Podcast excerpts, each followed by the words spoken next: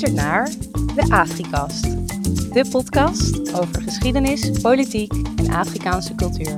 In samenwerking met Netherlands African Business Council. Met Jos Hummelen. Dit jaar is het tien jaar geleden dat de Tunesische dictator Ben Ali het land ontvluchtte, waardoor men destijds sprak over de Arabische lente. In het afgelopen decennium hebben we de Arabische wereld vooral veel oorlog en ellende gezien, maar, en daar was het om te doen, her en der ook wel een toename van democratie. In deze podcast zoomen we in op Tunesië. Hoe succesvol was de revolutie? Hoe democratisch is het land nu? En is het er beter op geworden? Uh, ik ben niet alleen. Geograaf en podcastliefhebber Juri Nortier zit op veilige afstand tegenover me. Hi, welkom. Uh, heb je er zin in eigenlijk? Zeker, zeker. Uh, Tunesië is een beetje van mijn radar afgevallen. Dus ik vind het ook wel weer heel erg interessant om eens te kijken wat er nu terecht is gekomen van het land. Ja, wij zijn natuurlijk uh, uitvoerend. Hè? De redactie die uh, is inhoudelijk. en die zei, nou, we gaan het over Tunesië hebben. Dus daar moeten we het maar mee doen. zometeen mag onze gast gaan uitleggen waarom Tunesië nou echt super interessant is. want wij hebben vanuit Tunis aan de lijn Fayrouz Ben Salah, journalist voor tal van kranten en tijdschriften onder meer Trouw en NRC in Nederland. En ook ver daarbuiten voor Al Monitor en Middle East Eye. Uh, welkom. Dankjewel. Hey, uh, je bent uh, onlangs uh, weer aangekomen in Tunesië. Je bent zowel Nederlands als Tunesisch. Uh, heb jij objectief verslag kunnen doen in die tijd? Of ben je daarvoor te veel betrokken bij het Tunesische volk? Dus jij denkt dat objectiviteit überhaupt bestaat? Zeker niet. Relatief objectief misschien. Um, ik denk het wel. Dat is wat mensen tegen me zeggen. Ik probeer het zoveel mogelijk. Ik hou ontzettend van het land. Um, maar laat ik het zo zeggen. Ik weet dat ik heel veel vooroordelen heb. En daarom ben ik objectief. Dus ik kan mezelf corrigeren. Denk ik. Pretendeer ik. Ik denk dat dat de juiste instelling is ook.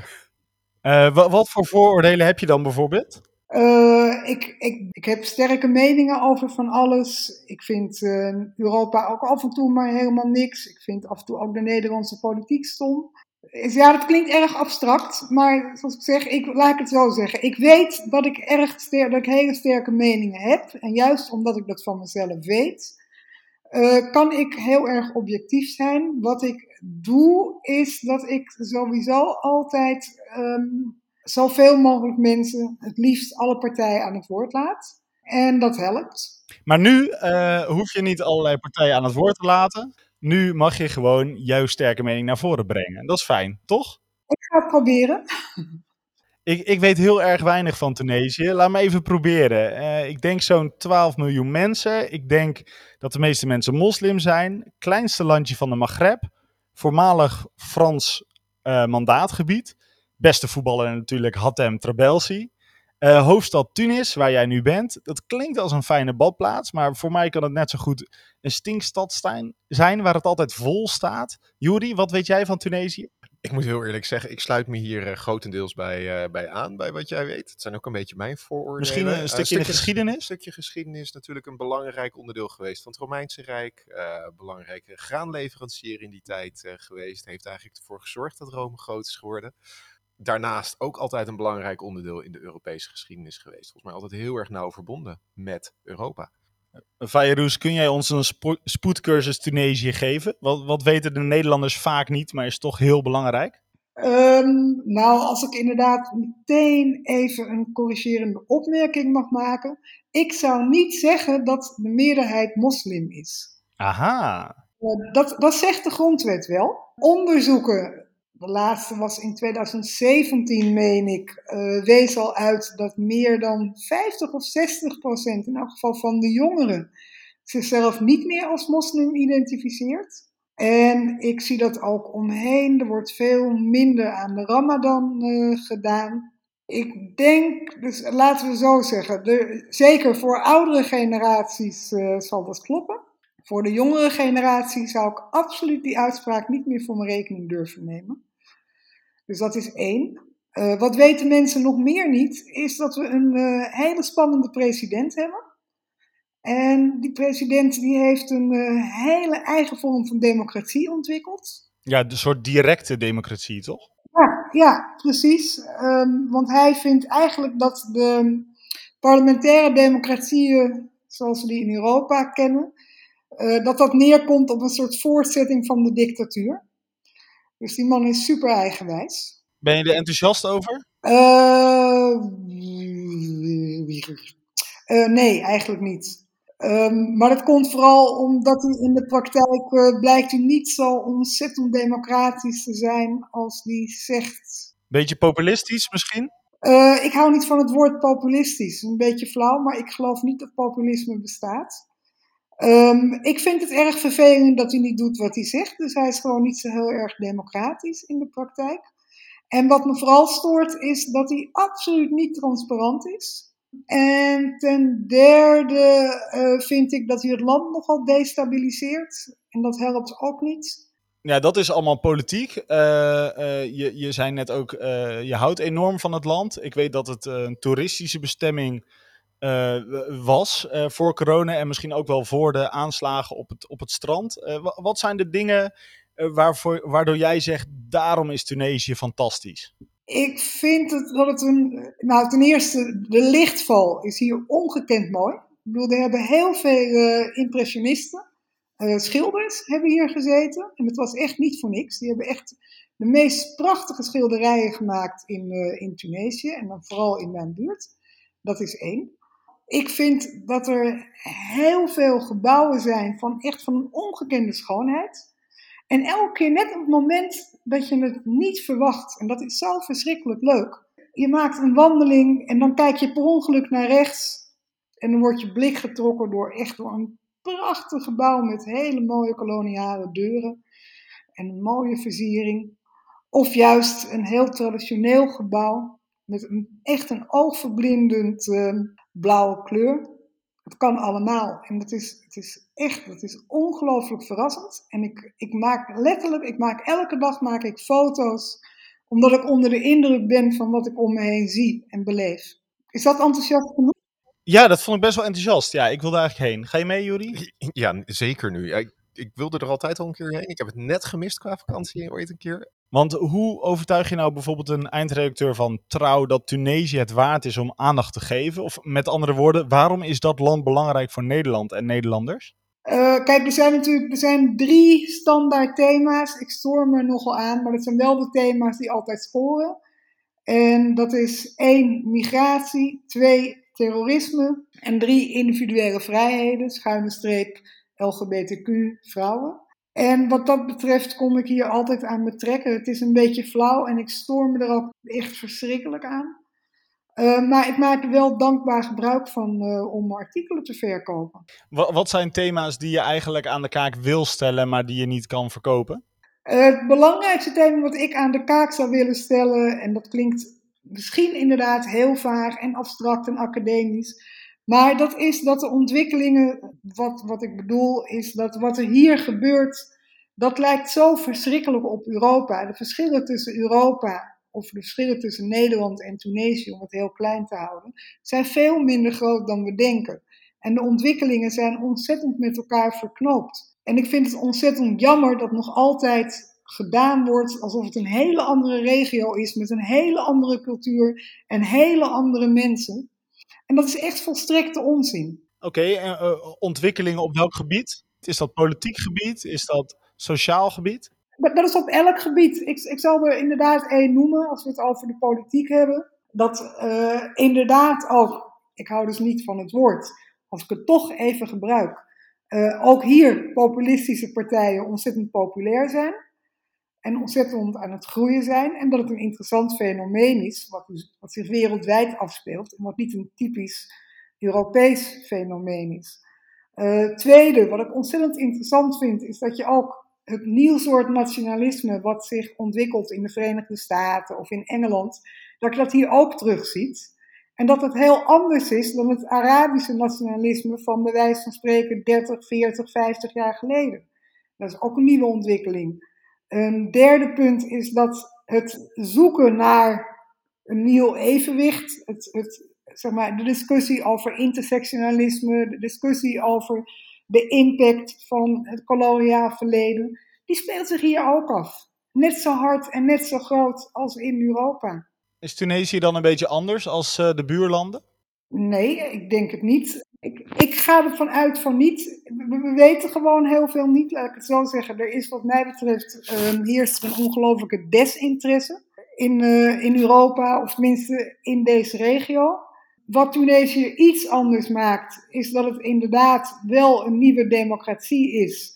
En dat betekent dat je hier een aantal vraagstukken ziet die elders in de regio zich op een andere manier manifesteren. Maar voor een groot deel zou ik willen zeggen dat echt alle mensen zijn hetzelfde. Nou, dat is alvast inzicht één wat we meenemen, Juri. Verfrissend eigenlijk. Ja, ja het is uh, ja. Maar hoe, hoe komt die desinteresse dan? Is dat een soort uh, uh, te veel aandacht voor, voor, uh, voor Amerika en te veel aandacht voor Brexit, omdat dat gewoon dichterbij is en dat die mensen doorgaans ook wit zijn of zo? Of, of hoe komt dat dan? Ja, ik denk dat het heel plat historisch gegroeid is. Dus ik denk dat het inderdaad, dat is misschien de meest simpele verklaring. Um, ik denk dat het heel veel te maken heeft met inderdaad de oude vertrouwde Noord-Zuid verhoudingen. Uh, een koloniale erfenis die eigenlijk nog nergens echt verwerkt is en die nog steeds uh, doorwerkt. Eén uh, opmerkingetje, hier trouwens ook. Dus um, veel Tunesiërs hebben ook, wat mij betreft, iets wat meer buigende houding van Europeanen ten opzichte van Tunesië. Hebben veel Tunesiërs zelf ook geïnternaliseerd. Dus er wordt zelf ook meer gekeken op Tunesië, vaak. Dus Tunesiërs zelf zijn niet trots op hun eigen land of zien nog steeds Europa als groot voorbeeld? Moet ik het zo zien? Uh, dat ligt uh, genuanceerd, maar ik, ik denk dat je dat gedeeltelijk zo kan stellen. Veel mensen zijn heel erg boos op het migratiebeleid. Uh, dus daar, daar zie je boosheid ontstaan. Je ziet ook, en dat, dat gaf ik net al aan, een, zeker onder jongeren een zoektocht naar soevereiniteit. Het, het nieuw definiëren van Tunesië. Ook het zoektocht naar het zelf definiëren van individuele vrijheden. Wat betekent feminisme voor ons? Wat betekent de vrijheid om jezelf voor, uh, voor, voor ons? Wat betekent eigenaarschap van de openbare ruimte voor ons? Dus in die zin zie je een zoektocht naar soevereiniteit. Aan de andere kant merk ik dat vaak ook nog steeds inderdaad tegen Europa wordt opgekeken. Het idee dat het onderwijssysteem hier beter is, wat gedeeltelijk ook waar is, maar gedeeltelijk niet mensen zien dat de rechtsstaat inderdaad op een aantal fronten nog steeds beter functioneert dan hier. Uh, dat zaken beter georganiseerd zijn, uh, dat de coronavaccinatiecampagne beter loopt, uh, dat mensen als ze hier tijdens de lockdown thuis zitten wel gewoon geld krijgen en dat dat in Tunesië niet zo is. Ja, en hebben Tunesiërs uh, uh, meer aandacht voor Europa dan andersom? Dat zou ik niet durven zeggen. Ik denk dat, kijk, Europa die is natuurlijk ook nogal geobsedeerd door Tunesië. Want ze zijn als de dood dat er migranten binnenkomen. En daar, daar is Tunesië nogal een belangrijke toevoerhaven van. Dus dan is Tunesië heel belangrijk. Terrorisme, dat was een ander thema. Er worden af en toe handelsakkoorden gesloten. Dat ligt nu even stil vanwege corona. Maar de, de interesse of de manier waarop tegen elkaar aangekeken wordt, is wel heel anders. Maar ik zou niet willen zeggen dat, zeggen dat ze in Europa minder bezig zijn met Tunesië, alleen op een hele andere manier. Maar om het heel plat uit te drukken, ik denk eigenlijk dat, dat beide, zowel beide partijen, laat ik het zo uitdrukken, zich eigenlijk gewoon afvragen van what's in it for me? Je zoekt uiteindelijk naar het beschermen van je eigen belang. En Europa definieert die belangen anders dan Tunesië. Laten we eens even uh, tien jaar teruggaan in de tijd. Um, we komen dan nog op wat thema's waar we, waar we net al even, uh, die we net al even aan hebben geraakt. Uh, tien jaar geleden sprak men in de media best wel hoopvol over de Arabische lente, die dus begon in Tunis met het in brand steken van, een, van zichzelf, van een, van een koopman op de, op de markt. Die was de, met name de corruptie helemaal zat. Juri, uh, hoe heb je die tijd beleefd? Weet je dat nog? Was je ook euforisch? Dacht je ook, oh, dit, al die dictators gaan weg, het wordt beter in de hele Arabische wereld? Of zat je er sceptisch in? Nou, ik moet eerlijk zeggen dat ik in eerste instantie er wel heel positief in zat. En dat ik dacht van, hé, hey, dit gaat als een soort van positieve olievlek door, heel, Arabisch, door de hele Arabische wereld, door de Maghreb heen. En dit gaat heel veel dictatoren hun, misschien letterlijk zelfs, of in ieder geval figuurlijk, hun kop kosten. En dit gaat er dan voor zorgen dat het beter wordt in de wereld. Zo zat ik er toen wel in. Maar dat heeft een half jaar geduurd. Hoe, hoe was dat bij jou destijds, uh, Fayrouz? Dacht jij van yes, daar gaan we? Of dacht je al nee, dit, kan, dit gaat iets problematisch opleveren op korte termijn? Ik moet eerlijk zeggen dat ik destijds veel minder met Tunesië bezig was dan nu. Dus ik kan me niet goed herinneren hoe ik er toen in stond. Ik, ik zal hoopvol geweest zijn, maar ik had niet een hele duidelijke mening. Ik denk dat mijn mening was zoals die van heel veel Nederlanders. Van goh, wat leuk dat ze de straat op gaan. En uh, heel erg terecht, want er zit een dictator. Ja, diezelfde dictator die uh, ja, die was binnen een klein maandje uh, afgezet en weggevlucht, Ben Ali. Er was al heel veel onvrede. Heb jij wel die onderstroom destijds aangevoeld of, of was je er echt nauwelijks mee bezig? Uh, nou, kijk, het, ik, ik, ik, was er echt nauwelijks mee bezig. Maar om antwoord te geven op je vraag. Mensen die ik hier naar vraag, die zeggen allemaal, echt, en dan noem ik allemaal zonder uitzondering, die zeggen: niemand heeft dit zien aankomen. En ik weet ook dat tot op 14 januari, dus tot op de dag dat Ben Ali vertrok, vroegen mensen zich nog af waar dit toe zou leiden. Dus of het inderdaad nog zou leiden tot het vertrek van Ben Ali, waarop werd gehoopt, of dat hij gewoon stevig in zijn zadel zat. En wat ook wel een aardige anekdote is, dat een vriende journalist, een Tunesische journalist, mij vertelde dat zelfs op 14 januari de Tunesische kranten, of tenminste de, de kranten waar hij voor werkte, die hadden al smiddags een krant klaar met koppen waarin opnieuw Ben Ali werd bewierookt en de stabiliteit van zijn, van zijn systeem. Nauwelijks een uur later was die man ineens weg en waren al die, uh, zaten al die redacties in zak en nas, want ze hadden ineens geen krant meer. Dat moet dan wel echt een schok geweest zijn, niet alleen voor de overheid zelf, maar ook voor de mensen zelf op straat. Het, het, was, het was echt een verrassing. Mensen wisten het niet. Mensen hebben het echt niet zien aankomen. Het ging ontzettend snel. Um, er waren heel veel tegengestelde bewegingen. En heel concreet ook waarom, of tenminste hoe het kan dat Ben Ali uiteindelijk vertrokken is. Daarover doen echt zich honderden verhalen er rond. Wat vind jij de meest aannemelijke? De meest aannemelijke is, ik, die man die, zijn tijd was gewoon op. Hij, uh, het was klaar. Er waren, ook voor 2010 waren er, al voor, waren er al demonstraties. Hij kreeg geen steun meer van het leger. Dus ik denk dat hij zelf ook wel begreep dat hij zijn biezen moest pakken. Dat hij hulp heeft gekregen, of misschien hulp heeft gezocht van Saoedi-Arabië. Waarom dat dan precies op 14 januari was en niet op 15 of op 13, ik heb geen idee. Maar zoals ik zeg, die, het, het, was gewoon klaar. Ik denk dat hij zelf ook wel begreep dat het geen enkele zin had om lang te blijven hangen. Maar Fayerouz, je moet me even helpen. Het ging over uh, uh, waardigheid. Het, ging het, was tegen corruptie. Uh, en dan was er nog een heel belangrijk thema. Gelijkheid of zo? Ja, kijk mij gewoon brood. Ik bedoel, het, het belangrijkste thema was uiteindelijk gewoon brood, werk, economie. Daar, daar is het om begonnen. Ja, ze stonden ook letterlijk met broden uh, te zwaaien. Ja, en dat, maar ik bedoel, er zit ook een heel verhaal achter, wat ik nu niet ga vertellen, maar het heeft natuurlijk ook wel te maken inderdaad met geschiedenis. Er zijn eerder zogenaamde brooddemonstraties uh, geweest, nog onder Bourguiba zelfs. De vorige president. Nou, die revolutie in Tunesië was een belangrijke inspiratie voor protesten en revoluties in de hele Arabische wereld. Heeft het verdere verloop van de Arabische lente een grote invloed gehad op de ontwikkeling in Tunesië nadat Ben Ali was gevlucht? Kijk, dat is natuurlijk ontzettend lastig wetenschappelijk vast te stellen. Uh, ik zou zeggen van wel. Tunesië is economisch ontzettend afhankelijk van Libië. Libië stort in en dat betekende dat er ten eerste een hele belangrijke handelspartner verdween. En ten tweede kwamen er heel veel migranten en vluchtelingen uh, via of uit Libië naar Tunesië. En Libië werd ook een belangrijke havenfactor, partner voor islamitische extremisten. Ja, dus je kreeg ook een hele instabiele buurman eigenlijk in die tijd, al heel gauw. Uh, ja, en dat heeft zeker, zeker niet geholpen.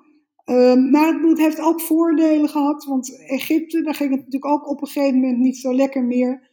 En dat betekent dat bijvoorbeeld NGO's die voorheen in Cairo zaten naar Tunesië zijn verhuisd. Het betekende ook dat conferenties die elders niet konden plaatsvinden, wel in Tunesië zijn georganiseerd. Dus het heeft zeker ook voordelen opgeleverd, maar de instabiliteit heeft uh, ook behoorlijk consequenties gehad. En nog steeds natuurlijk. Ja, je zei al dat die economie sterk uh, achteruit is gegaan, ook door de instabiele buurman. Corona kwam daar, uh, deed daar nog een schepje bovenop in de afgelopen tien jaar. Uh, mensen zijn gewoon armer geworden. hoe kijken Tunesiërs tien jaar later tegen hun revolutie aan? Ja, ik, ik hou niet zo ontzettend van zeggen Tunesiërs, want ik bedoel, ze zijn net zo Maxima zei geloof ik ook al, de Nederlander bestaat niet. Nou, laat ik maar zo vrij, zo vrij zijn om te zeggen, de Tunesiër bestaat niet.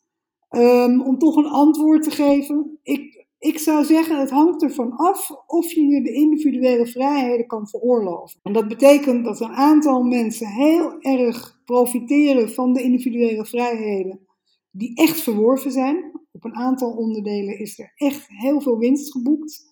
En er zijn ook redelijk wat mensen die daar ook echt heel veel uh, baat bij hebben. Is de ongelijkheid echt toegenomen in Tunesië dan sinds die revolutie? De een zegt van wel, de ander zegt van niet. Dus ik, uh, ik weet het niet goed. Ik, uh, ik denk het eigenlijk niet, eerlijk gezegd. De ongelijkheid was al heel groot. Ik denk dat die stabiel is gebleven. Het lastige is dat er mede door de dictatuur heel weinig cijfers waren dus ook, neem, uh, laat staan heel weinig betrouwbare cijfers. Dus ik denk eigenlijk dat je gewoon niet kan vaststellen dat die ongelijkheid is, uh, is toegenomen, dan wel is afgenomen. Wat voor ongelijkheid bedoelen jullie eigenlijk? Ik doelde op de economische ongelijkheid. Niet zozeer op de ongelijkheid tussen uh, man, vrouw of jong, oud. Echt puur de economische ongelijkheid. Fairuz? Nou, dat uh, komt goed uit, want daar had ik het ook over.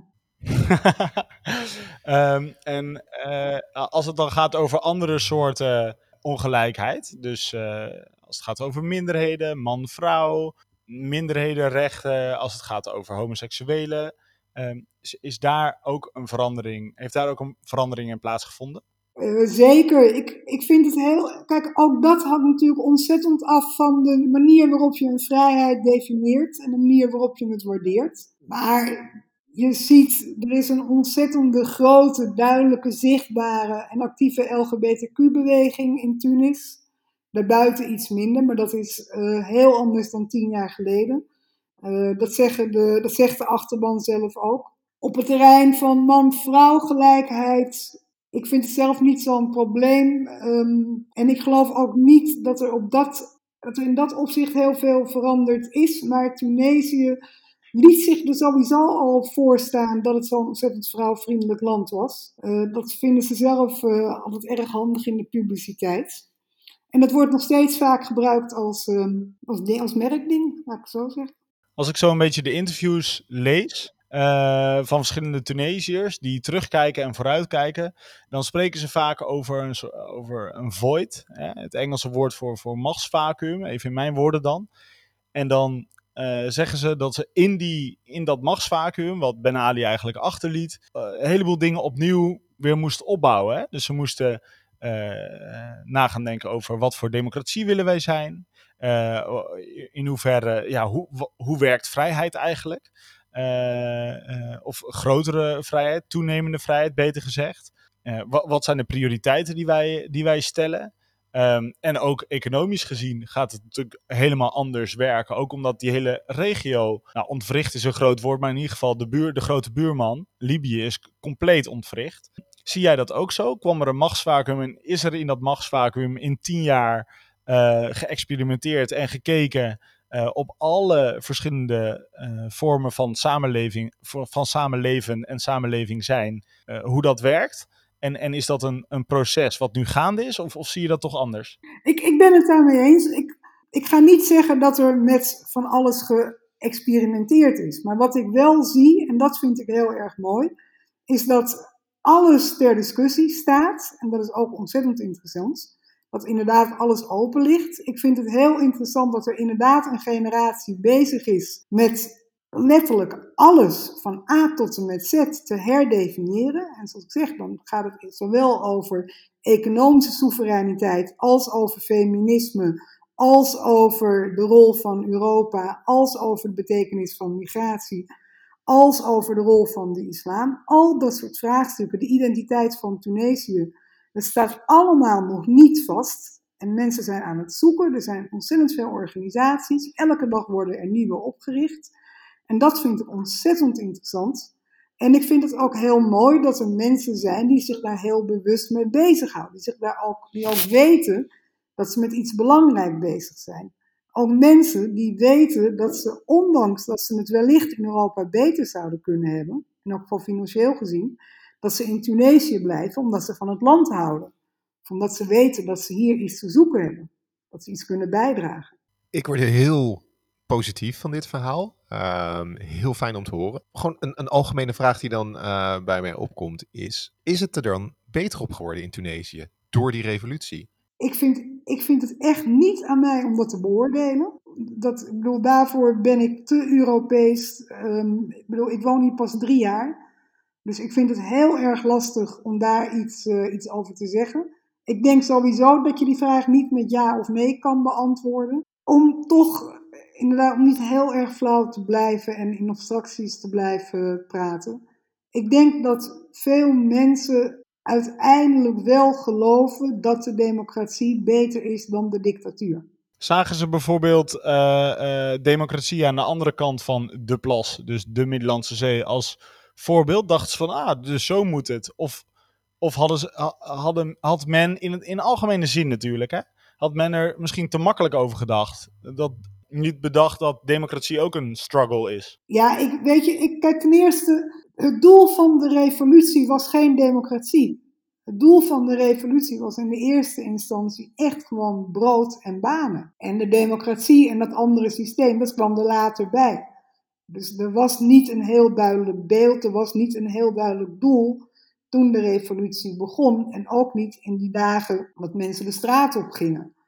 Later zijn de meningen erover gaan verschillen. Om terug te komen op Gijsheid, en dat is echt een redelijke beweging, die hebben, tenminste dat hebben ze mij gezegd, die hebben echt vanaf de dag na de revolutie gezegd, heel graag een democratie, maar absoluut niet een parlementaire democratie zoals dat in Europa uitziet, want dat gaat hier niet werken. Die hadden dat meteen door, of tenminste, die hadden voor hun gevoel meteen in de gaten dat politieke partijen niet zouden werken of niet zouden kunnen functioneren in de Tunesische context. Maar uh, mijn vraag was, ging eigenlijk over, heeft, uh, heeft men zich erin vergist dat het leven uh, van een normale Tunesiër zonder een dictator misschien ook enorme uitdagingen bij zich met zich meebracht. Ja, maar ik zeg, ik, dat, dat denk ik dus niet, omdat men ging niet met dit idee de straat op. Dus dit is de loop der gebeurtenissen geweest. Maar in dat opzicht is niemand teleurgesteld. Ik denk wel dat mensen die op 14 januari de straat opgingen en het einde van de dictatuur vierden, die zijn wel teleurgesteld. Want die zijn nu tien jaar verder en die zien dat politiek gezien de boel volledig gestagneerd is en dat het economisch gezien inderdaad veel slechter gaat dan tien jaar geleden. Toch geloof ik dat voor heel veel mensen geldt dat als je bij wijze van spreken met een mes op de keel vraagt: wat heb je liever? Dat de meeste mensen nog steeds zullen zeggen: nou, dan toch maar liever een democratie. Maar dat is ontzettend lastig, omdat je dat niet terugziet in het dagelijks leven. Want het, het plezier wat je van een democratie hebt, vertaalt zich nog niet in een beter functionerende rechtsstaat in banen, in betaalbare producten, in een beter onderwijssysteem. Dan is het nu tijd voor. De column van de week.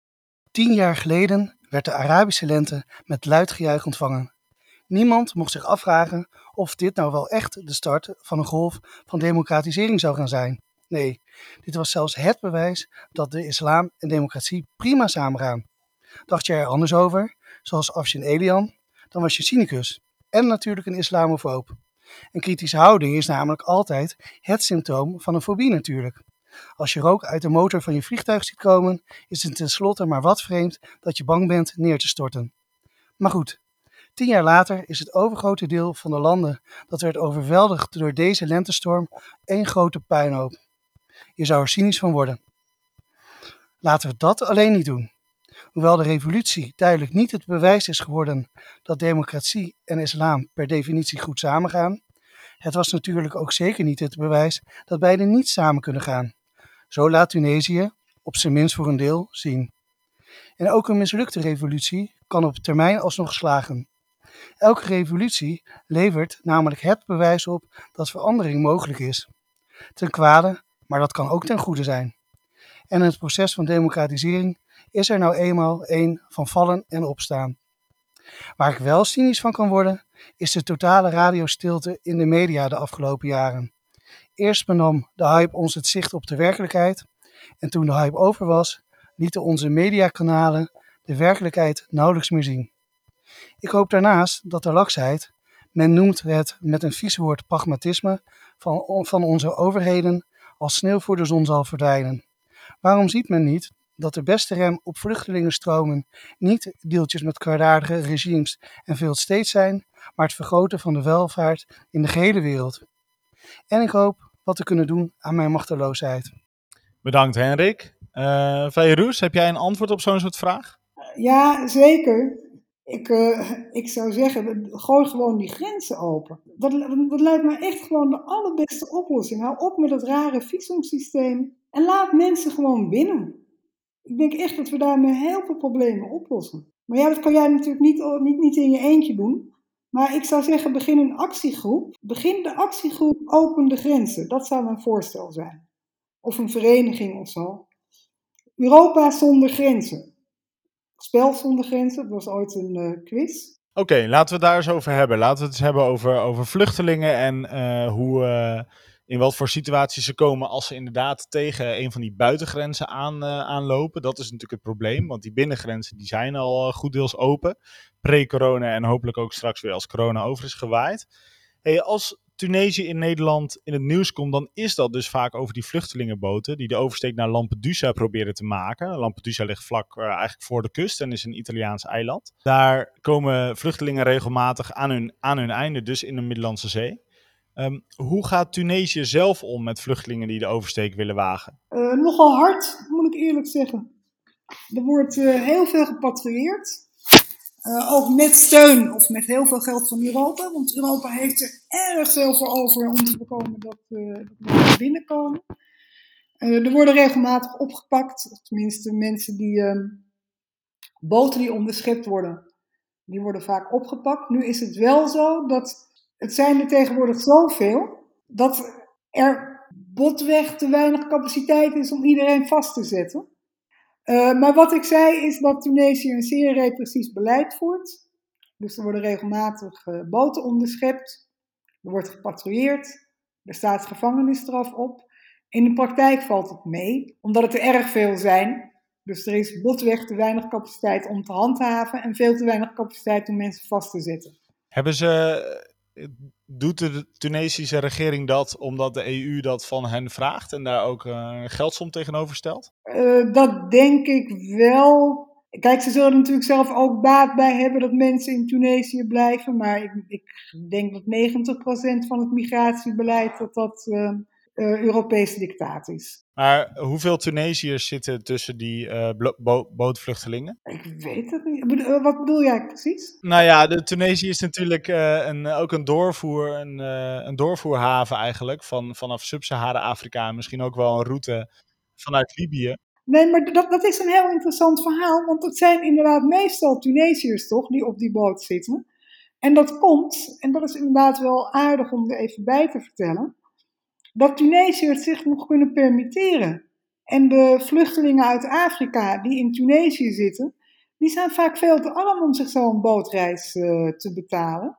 Of die hebben niet het netwerk om het te organiseren, dus die blijven heel vaak hangen. Dus de vluchtelingen die eigenlijk naar Europa willen uit Sub-Sahara-Afrika, die blijven hangen in Tunesië. Terwijl de Tunesiërs zelf de overstaak kunnen bekostigen en ook via het netwerk mogelijk kunnen maken. Dat is precies het uh, antwoord wat ik probeerde te geven. Dus er zijn, Tunesië zelf vangt ook veel vluchtelingen op? Uh, ja, behoorlijk veel. Ik moet eerlijk zeggen dat ik de cijfers niet uh, paraat heb. Op dit moment heb ik ook het idee dat de instroom iets uh, gedaald is. Nou, sowieso natuurlijk door corona is het uh, redelijk tot stilstand gekomen. En ook dit hangt ontzettend af van de stabiliteit in de buurlanden. Dus op momenten dat het in Libië onrustig wordt, dan uh, wordt het ook in Tunesië een stuk uh, onrustiger en ook weer in Europa. Um, op dit moment lijkt het in uh, Libië de goede kant op te gaan. We hebben ook een tijd vrij veel, of redelijk wat mensen uit Syrië opgevangen, die via Algerije komen. ook dat is, maar dat zal waarschijnlijk met corona samenhangen, ook dat is nu redelijk gestabiliseerd. Um, en er hebben ook en ik weet wat ik zeg, ik moet eerlijk zeggen dat ik heb het niet heel goed bijgehouden. Um, maar we vangen ook redelijk wat mensen op die om economische redenen uit andere Afrikaanse landen naar Tunesië zijn gekomen. In de hoop hier werk te vinden. En de Tunesiërs zelf, uh, is er een toenemende mate van, uh, van, van emigratie uit Tunesië pre-corona? En, en ook, ook nog steeds. Het was, nou, het is eigenlijk omgekeerd. Um, in 2019 leek het net af te nemen. En het is vorig jaar is dat, ik geloof, vier of vijf vervoudigd ten opzichte van het jaar daarvoor. En wat ik nu als laatste gezien heb, lijken de cijfers in 2021 weer verdacht veel op 2020. Om in één zin antwoord te geven op jouw vraag: de meeste mensen willen weg. Hoe komt dat? Wat is daar de belangrijkste reden van? Uh, enerzijds de economie en anderzijds het gebrek aan mogelijkheden. Het is heel erg lastig om zelfstandig te gaan wonen. Er zijn geen uitkeringen waardoor je in je eigen levensonderhoud kan voorzien. Dus als je 22 bent en je bent werkeloos, dan is het vooruitzicht nog 10, 20 jaar bij je ouders te blijven wonen. En dat zien veel mensen niet zitten. Krijg je dan ook niet een enorme leegloop van het land? Van dorpen, van steden, uh, een brain drain misschien zelfs, waarbij uh, succesvolle of uh, veelbelovende jonge mensen het land verlaten? dat klopt. En daar maken mensen zich inderdaad zorgen over. En ik zelf ook. Je ziet dat op het terrein van IT zie je het. Uh, dat veel mensen met inderdaad een sterke ICT-achtergrond, die zijn lang verdwenen. Um, we, we, hebben tekorten, tenminste de ware problemen in de medische sector, omdat er veel artsen in uh, Engeland en in Frankrijk zitten. Dus die brain drain is zeker een probleem. Maar ook op, uh, op andere niveaus, in, in in het zuiden, daar klaagden ze vorig jaar erover dat ze geen mensen konden vinden voor de olijvenpluk of voor het werken in de bouw. Dus het is zeker een probleem, die leegloop. Dus het is nog ineens alleen maar hoogopgeleide mensen. Het gaat er ook om dat er een tekort is aan echt werknemers voor industrie en landbouw. Uh, nou, kijk, dat is natuurlijk het hele dubbele. Want er is en een ongelofelijke werkloosheid. En die cijfers zijn er ook. En dat klopt ook echt. En aan de andere kant zijn er dus inderdaad ook tekorten. En die tekorten worden nu gedeeltelijk opgevuld door mensen uit andere landen uit Afrika. Ja, dus Tunesiërs zijn hartstikke blij met die uh, vluchtelingenstroom. Dat mensen niet uh, uh, over kunnen steken, maar, maar in Tunesië hun, hun toekomst gaan opbouwen, of niet? Dat zou ik niet durven zeggen, want Tunesiërs zijn net zo racistisch als Nederlanders. Als mensen eigenlijk, het zijn net mensen. Ja, laat ik zeggen dat het, nou, het zijn net gewone mensen. Dus ze zijn net zo xenofobisch en racistisch als alle andere mensen. Dus eigenlijk hebben we ze liever niet. Mag ik zelf iets zeggen? Ja, heel graag. Ja, oké, want ik wil inderdaad wel even op die column uh, reageren. Eigenlijk zou ik op alle punten willen reageren, maar ik pak er even twee punten uit. En dat eerste punt, dat is dat verhaal over de islam. En dat vind ik echt heel ingewikkeld. Of tenminste, ik vind dat het veel te dichotomisch en plat wordt uitgedrukt in de column.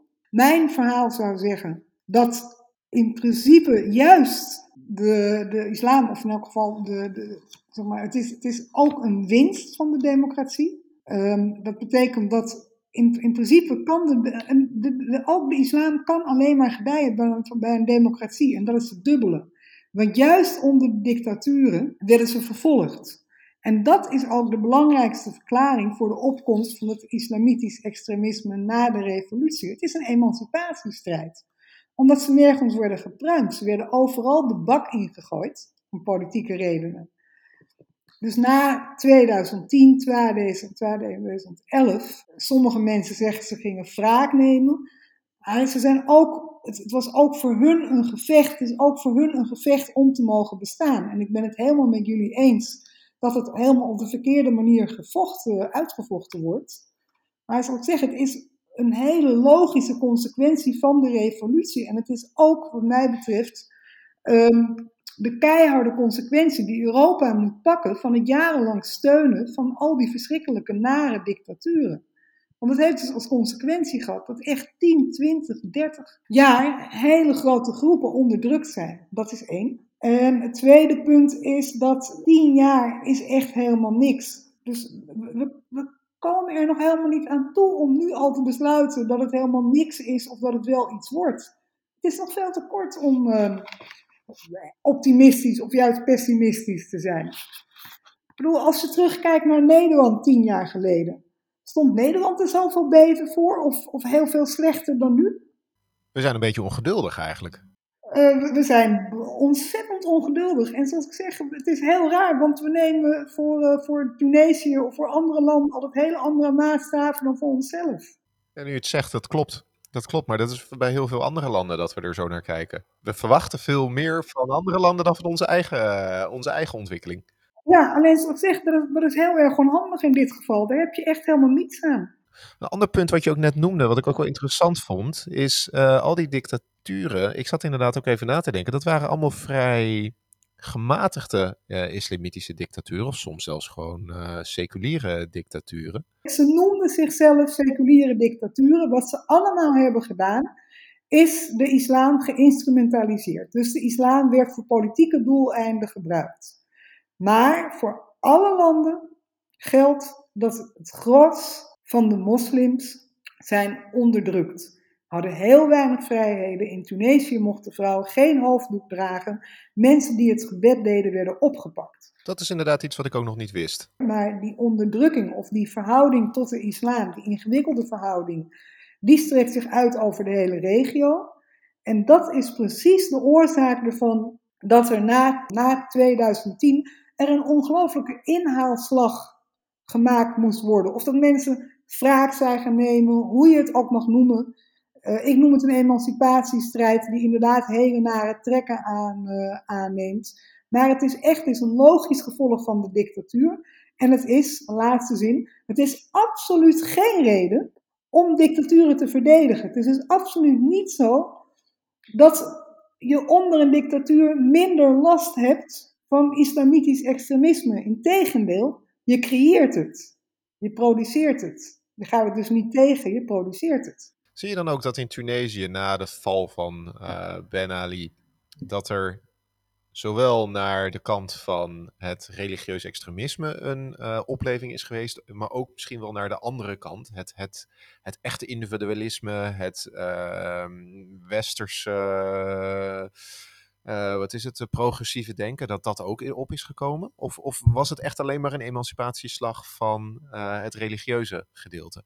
Nou, dat eerste dat staat. Het tweede dat ligt iets anders, omdat op papier waren die individuele vrijheden ook voor de revolutie al redelijk geborgd. Juist omdat Tunesië inderdaad uh, zichzelf graag profileert als Europees-Arabisch land. Tunesië gaat er erg prat op een modern land te zijn, waar moderne ideeën heersen. Aan de andere kant en dat is dus inderdaad de strijd die wel gevoerd wordt, en dat is een hele brede strijd, zie je dat er echt aan alle kanten ontzettend veel organisaties opgericht worden, dat mensen bezig zijn de openbare ruimte terug te claimen. En dat terugclaimen van de openbare ruimte, dat doen eigenlijk alle groepen. En dat is ook het interessante, omdat in principe de openbare ruimte onder de dictatuur niet bestond. Want er was geen openbare ruimte, die werd geclaimd door de dictatuur. Sinds 2010, 2011 is er een openbare ruimte. En het is denk ik niet zo gek dat alle groepen, en dat betekent vrouwen, inderdaad mensen met een donkere huidskleur, homoseksuelen en inderdaad moslims, die openbare ruimte aan het opeisen zijn. Levert dat een rijkere openbare ruimte op of levert het ook juist spanningen op? Ik denk dat dat eh, op, eigenlijk, het, nee, ik, ik denk dat we in dit opzicht, hier kunnen we gewoon zeggen dat het goed gaat. Ik zeg, in dat opzicht zijn er redelijk weinig spanningen. Ehm, er zijn, dat klopt, ehm, wel nog steeds veel spanningen tussen mensen die zichzelf als islamitisch identificeren en mensen die dat niet doen. Uh, de angst voor de islam die er voor de dictatuur heerste, die heerst er eigenlijk onder grote delen van de bevolking nog steeds. Dat roept spanningen op. Ik denk dat het ook heel erg afhangt van waar je komt. Dus ik denk dat er in een aantal regio's dat mensen wat terughoudender staan ten opzichte van bijvoorbeeld homoseksuelen of ten opzichte van uh, rechten voor, uh, voor vrouwen. Dus ik denk dat het in zijn algemeenheid lastig te definiëren is, maar je moet je er, niet, je moet je er absoluut niet bij voorstellen dat er elke dag uh, mensen klokkend over straat rollen. Nee, precies. Nou, dat is maar goed ook. Um, nou ja, hoe je het ook went of verkeerd, is na tien jaar natuurlijk altijd een mooi moment om terug te kijken. Uh, maar misschien zijn we nog niet eens op, uh, op de helft of nog niet eens op een kwart. Um, durf jij ook een beetje met ons vooruit te kijken? Durf je bijvoorbeeld een voorspelling te doen wat er in de komende jaren staat, staat te wachten op, op een van de gebieden die we hebben aangeraakt? We hebben het gehad over emancipatie, over uh, de openbare ruimte, over hoe Tunesiërs naar Europa kijken en uh, de interesse voor Europeanen andersom. Uh, wat, wat, gaat er in de komende jaren belangrijk zijn in het openbare debat in Tunesië? Ja, de economie. Maar het is natuurlijk een beetje flauw, maar ik bedoel, uiteindelijk willen mensen toch ook gewoon graag op, brood op de plank. En ik bedoel, zolang dat niet geregeld is, uh, komt het niet goed, bij wijze van spreken. En voorlopig komt het inderdaad ook niet goed. Als ik een voorspelling mag of moet doen, dan zou ik zeggen dat we moeten nog 10, 20, nog 30 jaar voortmodderen. Dat is op zich wel interessant, want daarin wordt gezocht naar nieuwe economische modellen, naar nieuwe politieke modellen. Dus degenen die het zich kunnen permitteren om een beetje een slag in de ronde te analyseren, die kunnen hun geluk op. Uh, maar een heel groot van de Tunesiërs kan dat helaas niet. En die, uh, die worden opgeofferd. Die moeten nog 10, 20 jaar lijden tot we iets beters hebben verzonnen. En hoe sta jij daar zelf in? Precies zoals ik het net zeg. Ik, uh, ik ben er bijna van overtuigd dat de toekomst er over 10, 20, 30 jaar beter uitziet dan nu. Ik ben vrij optimistisch op de lange termijn, maar ik zie ook dat op de korte termijn heel, heel veel mensen lijden.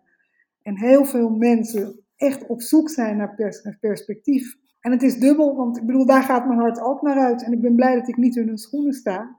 En echt, er gaat geen dag voorbij dat ik me niet realiseer hoe geprivilegeerd ik ben. Je noemde net ook al dat als wij Nederlanders iets kunnen doen om Tunesië, om het beter te laten gaan, is dat wij de grenzen open moeten gooien. Hoe, hoe gaat dat Tunesië verder helpen?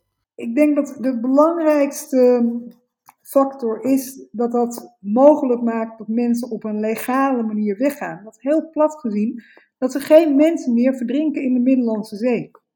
Dat zou dus gewoon heel veel mensenlevens redden. En dat zou heel erg fijn zijn. Dat zou in elk geval heel veel emotioneel leed uh, schelen. Het gaat Tunesië ook helpen, omdat het betekent dat als mensen eenmaal in Europa zijn en tot de conclusie komen dat het niet zo bevalt, ze gewoon weer terug kunnen. En dat kan nu niet, want als je eenmaal in Europa zit, ja, je bent wel gek om terug te gaan, omdat je niet weet of je ooit weer kan vertrekken. Je zei net dat het grootste probleem de economie wordt en ook de grootste uitdaging van de komende jaren. Is dit ook een van de oplossingen die je aandraagt als je president zou zijn? Zeker. Echt, geef me alsjeblieft, het lijkt me echt, ik zou, ik zou het onmiddellijk doen. Gewoon die grenzen opengooien. Dat is, um, ik bedoel, ik, ik durf er niet van te dromen.